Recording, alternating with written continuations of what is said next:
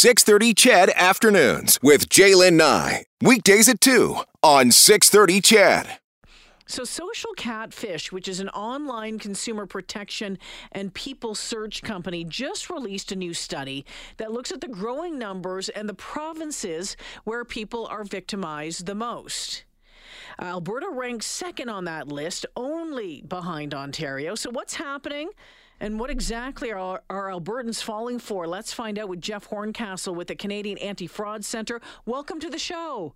Hi, thanks for having me. Okay, boy, oh boy, we've been watching this and continuing to following scams, and uh, we talked about sextortion cases yesterday, which are on the rise as well. But scams continue to be a real problem, and it was really interesting. This latest study um, took a look at five years of data from the Canadian Anti-Fraud Centre, found what 380 million stolen in 2021. That's up more than double from 165 million in 2020. Alberta victims losing on average about $3,000. Jeff, I'm guessing the work that you do, um, maybe the numbers don't surprise you, but I thought we'd come a whole long way in uh, becoming more more aware of scams. What's going on?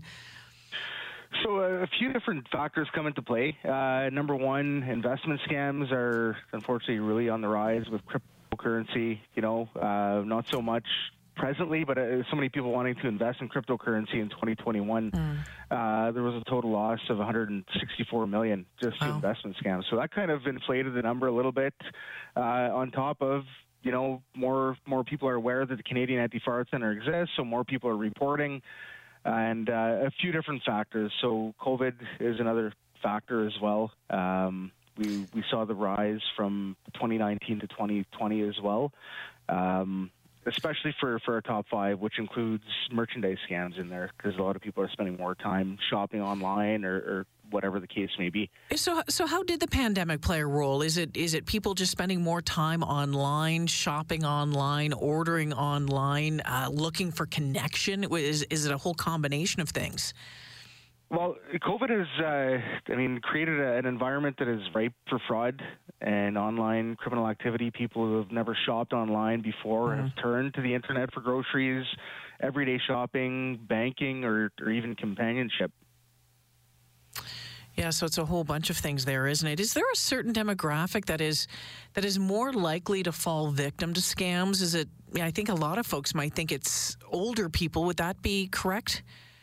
older people or seniors do fall victim. Um, unfortunately, it's all demographics mm. that are that are being victimized. So we're we're not seeing one specific demographic. We're seeing across right across the board. There's a lot of folks who would say, "Oh my gosh, I can't believe people would fall for these scams. Haven't they learned? Why don't they know? How could they continue to fall for for this?" I mean, we've talked about it. It's on TV, it's on radio, it's in newspapers. Um, let's dive a little deeper in into that. It's you know, I, I don't think it's because people are. I don't want to say dumb, but are are are you know? Maybe I should say that. Are people dumb? Is that what's happening? Absolutely not. No, and we we see all kinds of people get victimized from all kinds of walks of life, I guess. Um, no, absolutely not dumb. Uh, these scammers know how to take advantage of vulnerabilities, whether it's COVID uh, or some kind of crisis. Uh, they, you know, I, I, always refer to the romance scams where yeah. they, they prey on people that are, you know, that are lonely or looking for companionship and they know they're a little more vulnerable, right? So, no, absolutely not dumb. Hmm. Uh, these criminals, unfortunately, are always finding new methods to scam. And the people that say that they, they've never been scammed probably have been, but they just won't, may not admit it, right? Are, are, so, are we maybe just a little too trusting? That is one factor for sure. Yeah. Um, you know, if you get an email from or a message on social media from, you know, what you think is a trusted source or contact on social media, and you know, right there, that that adds your your your level of trust, right? But meanwhile, you don't know that that person's account may have been hacked, and they're communicating with you and offering you an opportunity for a grant or opportunity for an investment or whatever the case may be. So, in a lot of cases, yes, uh, people are a little too trusting. Uh, mm-hmm. but like I said, these, these criminals are always finding new ways to, to, to try to get the people. Jeff Horncastle joining us this afternoon uh, from the Canadian Anti Fraud Centre. Jeff, sure appreciate your time. What's yeah, I've been reading a lot about puppy scams continuing to be um, one of the big ones these days. Is is that in fact true? And what's going on there?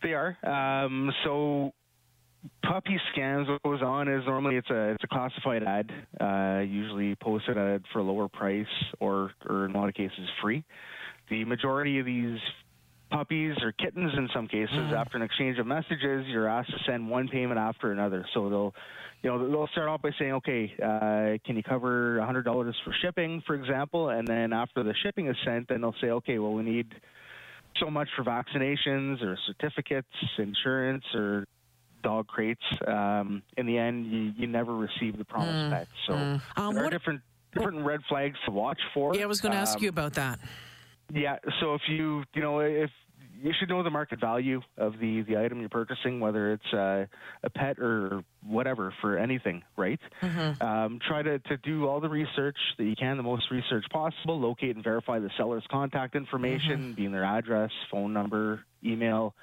Um, look online for customer reviews, but keep in mind that there are fake reviews. So use that as one of your tool, but not not your only tool, right? Um, whenever possible, try to pick up the item and provide the payment in person, and uh, never send money. Um, the you know the rule we always advise: never send money to somebody you've never met. Right? I know in some cases it's difficult to follow, but um, that, that goes back to trying to meet in person, right? So try to go with a reputable dog groomer mm-hmm. if possible in, in your area.